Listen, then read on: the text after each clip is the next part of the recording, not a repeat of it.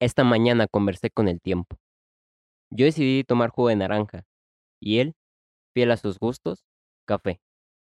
Dejamos las formalidades de lado. Él sabía perfectamente lo que yo había hecho, cómo estaba, cuáles eran mis metas, e incluso conocía lo que iba a hacer en un futuro. Por mi parte, decidí no preguntarle nada, pues conocer sus expectativas sería aterrador. Entonces el desayuno llegó.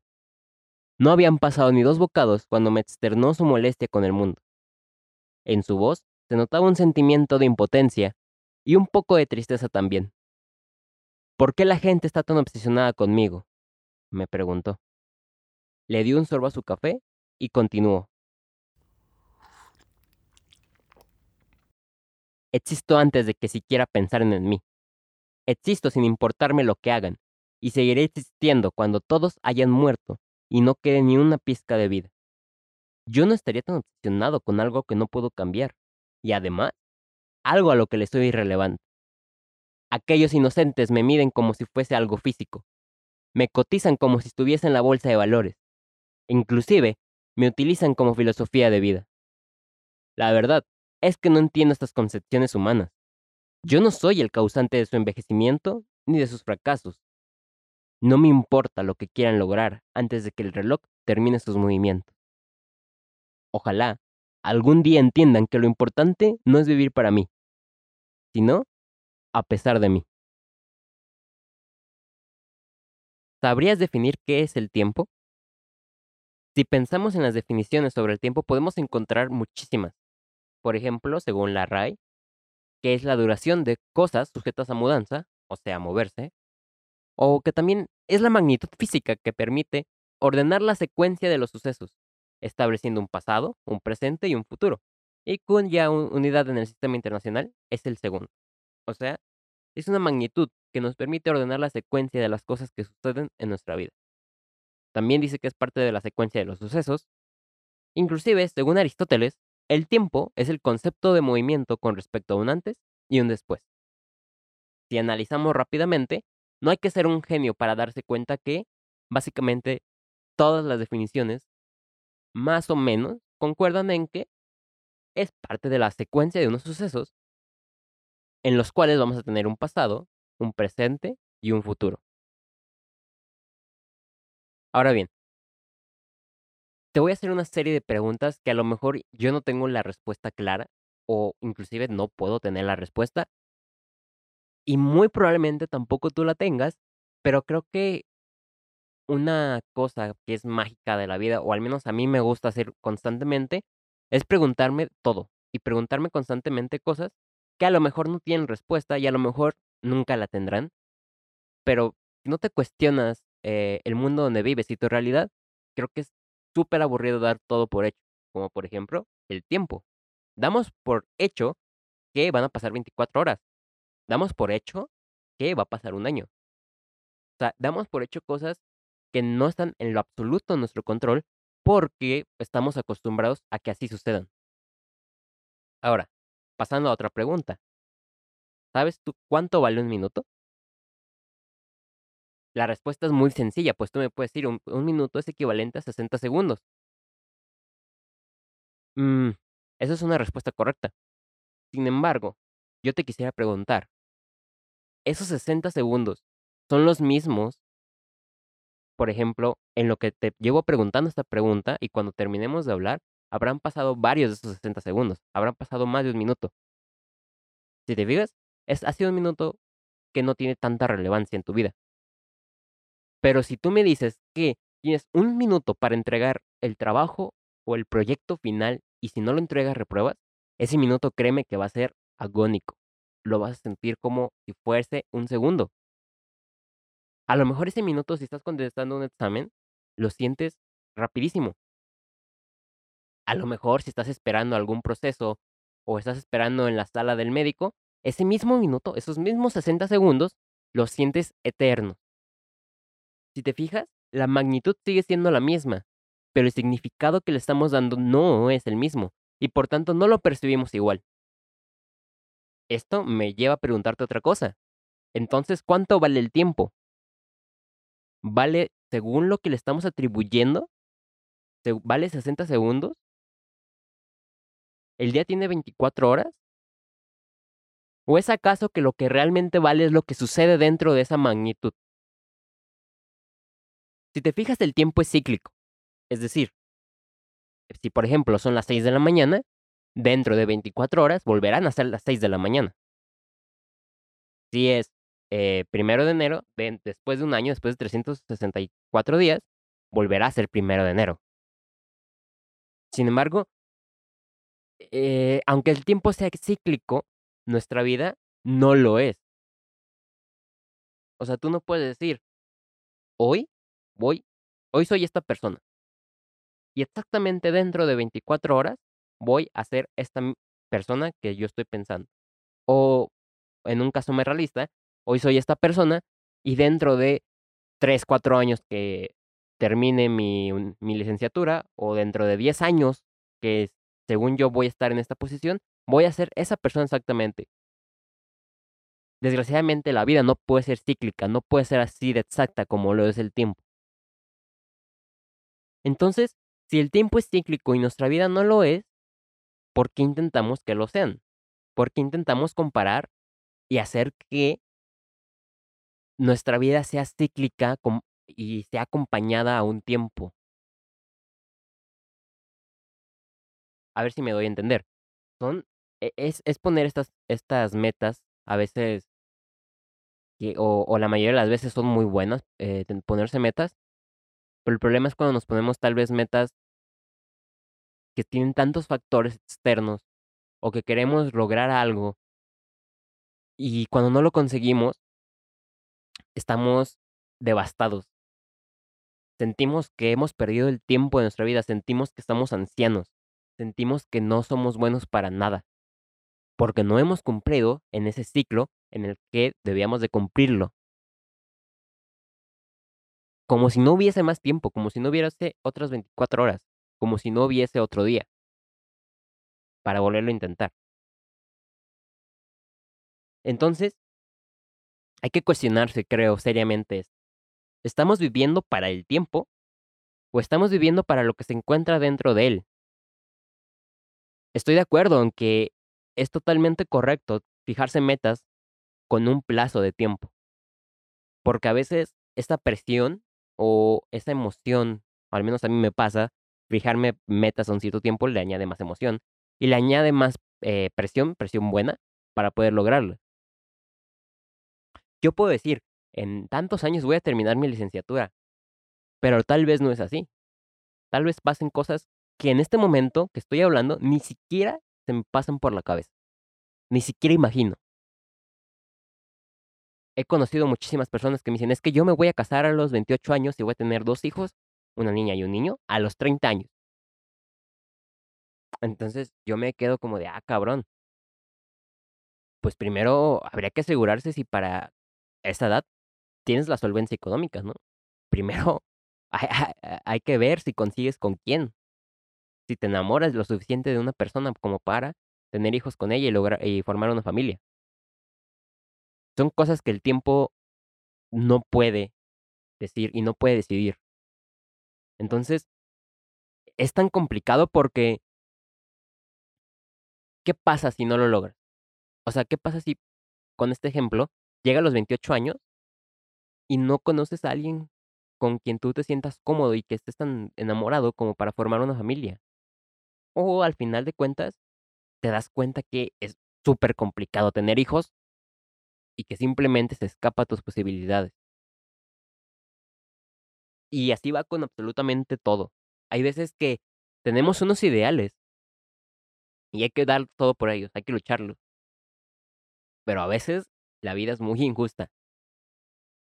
O a veces no lo es tanto.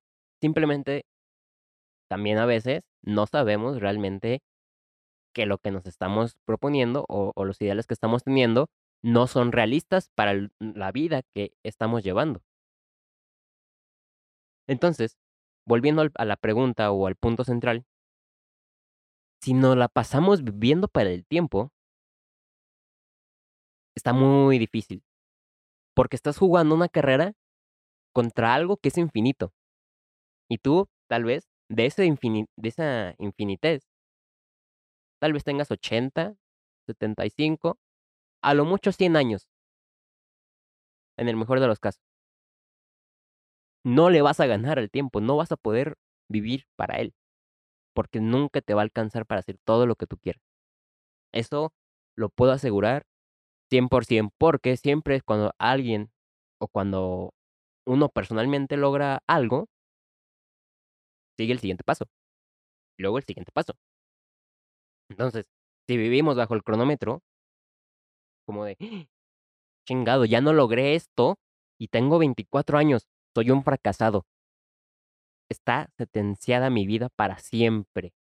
A mi edad, ya hay gente que está rompiéndola mundialmente, que es millonaria, que está haciendo esto o aquello. Sí. Pero no son no no son tú, ni tú eres ellos. No podemos, eh, medir bajo una medida, una magnitud como el tiempo, lo que es tener una buena vida o no. Hay que ser realistas. Yo no puedo decir, es que, por ejemplo, a a mis 19 años, hay futbolistas, eh, tomo el ejemplo del fútbol, que están ganando 800,000 millones de euros. Vaya, qué impresionante, ¿no? Pero bueno, a mí nunca me interesó ser futbolista profesional. Tal vez si lo hubiera intentado, no nací con el talento, y eso es algo perfectamente que hay que aceptarlo. No me quita el sueño que a mi edad haya un güey que es futbolista y gana lo que tal vez no pueda ganar yo en toda mi vida. Y no se no es un pensamiento de mediocridad, es un pensamiento de realidad. Por el contrario, también, a mi edad, hay gente que ni siquiera ha concluido la primaria. Hay muchísima gente que nunca en su vida va a estar cerca de tener todas las oportunidades y todas las facilidades que yo he tenido en mi vida. Y eso no eso no tiene nada que ver con el tiempo. El tiempo le es totalmente irrelevante las condiciones sociales, lo que está sucediendo en el mundo. El tiempo, eh, para empezar, es una concepción humana y así como yo me voy a morir el güey más rico del planeta, Jeff Bezos, se va a morir. De momento no existe forma de de ser inmortal, así que sigue siendo el tiempo igual para todos. Lo que no es igual para todos, es lo que pasa dentro de él. Obviamente que no vivimos el mismo año yo y tú, a una persona millonaria, a una persona en condición de pobreza.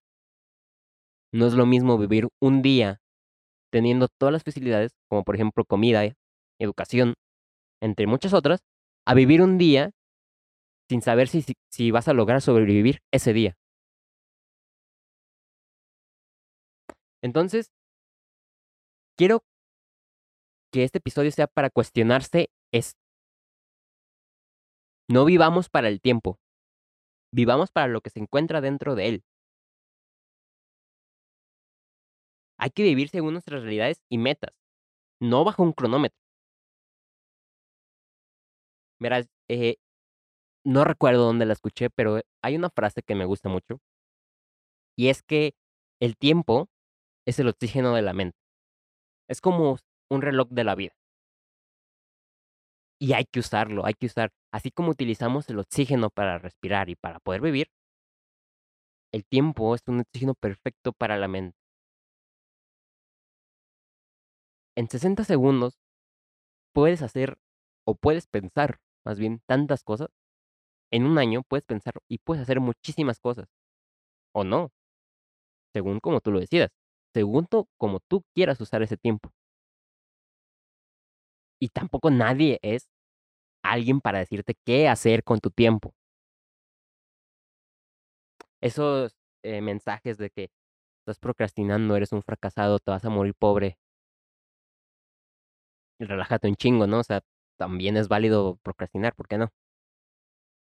No es tu vida. Yo a mí me gusta ver el tiempo como algo al que le puedo sacar provecho.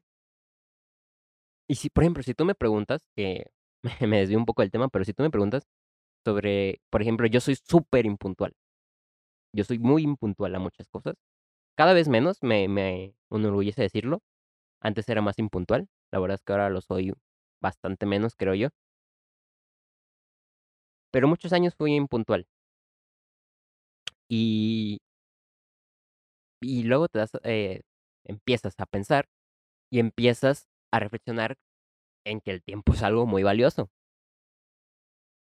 Y yo no puedo estar desperdiciando el tiempo de las personas, así como tampoco soporto que alguien desperdicie mi tiempo. Que y tú me dirás: "Oh, ¿qué es desperdiciar el tiempo?". Pues bueno, cada quien va a tener su definición, ¿no? Para mí, desperdiciar el tiempo según mi forma de vida, es no estar haciendo lo que quiero y lo que me gusta. O tal vez lo que necesito hacer. No siempre no siempre puedo hacer lo que me gusta. Nadie puede hacer eso. Para mí el tiempo es estar en un lugar donde no lo pueda aprovechar al mismo tiempo. Y otra cosa que te quería mencionar es que hay que pensar, ¿no? ¿El tiempo es lineal? Es decir ¿realmente el tiempo, pues, sucede en una línea que es imposible saltarse de él? Lo que tú y yo sabemos es que sí o sí mañana, o dentro de 24 horas, a la hora que grabo esto, que son las 9:37 de la noche, dentro de 24 horas también serán las 9:37 de la noche. Sin embargo el tiempo, como te dije, no transcurre linealmente ni en una cantidad proporcional. Como te mencionaba al principio del episodio, es una realidad que no es lo mismo un minuto en diversas situaciones. El ejemplo más claro ha sido, yo creo, este año, 2020. Al menos a mí me ha pasado, ah, el inicio del año, por ejemplo, eh, muchos recordarán, enero fue eterno. Febrero fue relativamente rápido, como siempre, y después empezó la cuarentena, y fueron meses también eternos. Después a mí me pasó que, eh, más o menos de septiembre hasta hoy, diciembre, fueron meses bastante rápidos. Entonces eso es algo que yo me pregunto constantemente, eh, ¿realmente no es lineal según nuestra percepción? En toda la teoría, obviamente que lo es, y lo es, pero según cómo lo percibimos y la cantidad en la que en la que sentimos este paso del tiempo pues varía, y varía muchísimo entre persona y persona. Había que preguntarse todas estas cosas. Solamente, eh, por este episodio te quería dejar con esto. Pregúntate de nuevo pregúntate constantemente si estás viviendo para el tiempo o estás viviendo a pesar del tiempo.